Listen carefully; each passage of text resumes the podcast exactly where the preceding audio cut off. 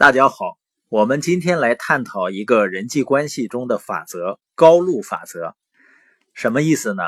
就是当我们对待别人比他们对我们更好的时候，我们就达到了更高的境界。实际上呢，我们每个人都会跟一些非常难缠的人一起工作。但是如果你想甩掉泥泞的话，脚上泥巴的话，你就会失去土地。跟别人打交道的时候呢，我们只有三条路可以走的。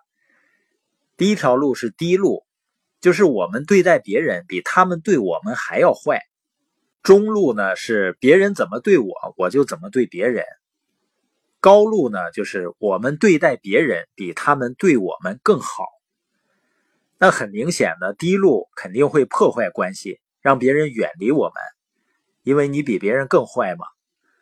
中路呢，不可能把人赶走，但也不会有什么吸引力，所以它是消极的，不是积极的，因为会让别人主导我们的生活。高路呢，就会带来积极的人际关系，会吸引别人走进我们。高路上的人肯定是不多的，因为走高路呢，要求人的思维啊和行动要跳出本能或者一般的模式。他们有几个共同点。第一个共同点呢，就是高路者明白外界的影响并不重要，自己内心的想法才最关键。在南北战争期间啊，联邦将军怀廷呢很嫉妒跟自己差不多的罗伯特李将军，于是呢，怀廷到处散布李将军的谣言，终于呢。有个千载难逢的好机会降到李将军眼前。当时的总统杰弗逊·戴维斯呢，正在斟酌要不要好好提拔一下怀廷，他就征求李将军的意见。李将军呢，二话没说，马上表示支持，并且替怀廷呢说了不少好话。在场的官兵呢，当下就很震惊了。后来呢，其中一个人就问李将军说：“你难道忘了怀廷整天说你坏话了吗？”李将军答道：“我知道总统是想知道我对怀廷的意见如何，而不是怀廷对我有什么看法。”新闻主持人大卫·布林利认为，成功人士可以用别人掷向自己的砖头垒出坚实的基础，这正是。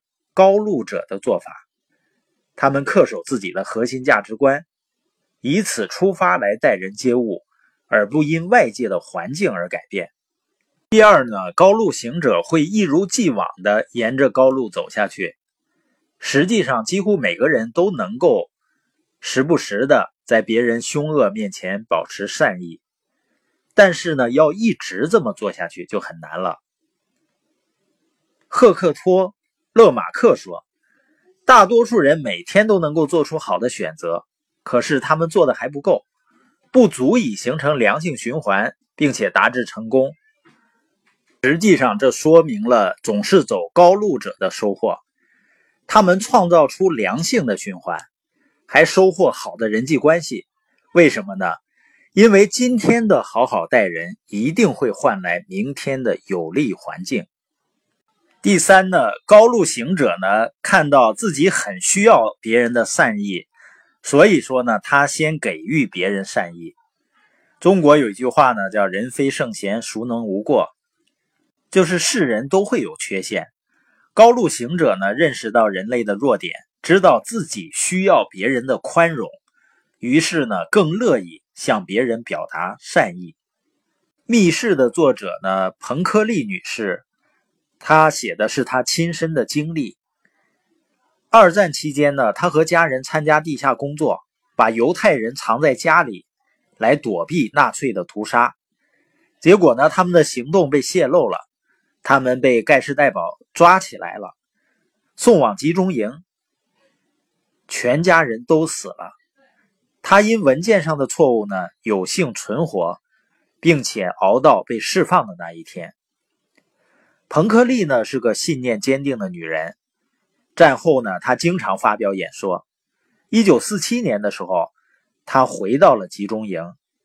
宣讲上帝对德国人的仁慈和原谅。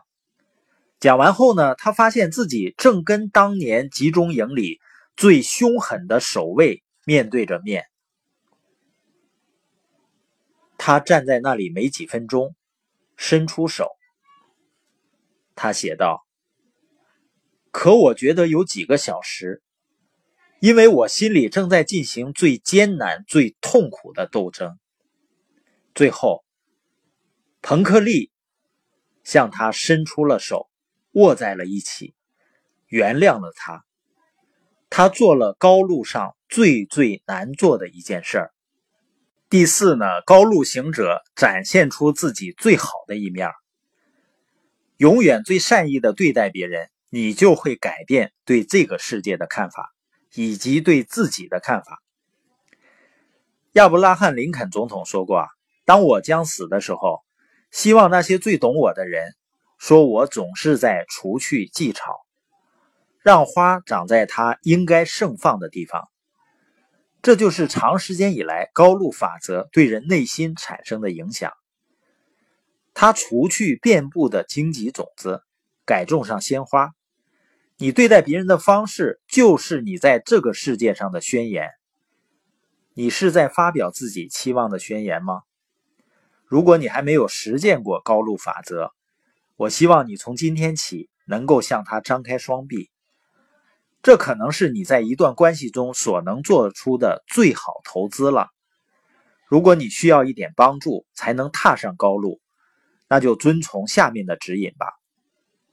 第一呢，在善意街上长久行走；第二，向右转走上原谅大道上；三。千万不要进入报复巷，因为那是死胡同。四，爬到小山之巅，高路即在眼前。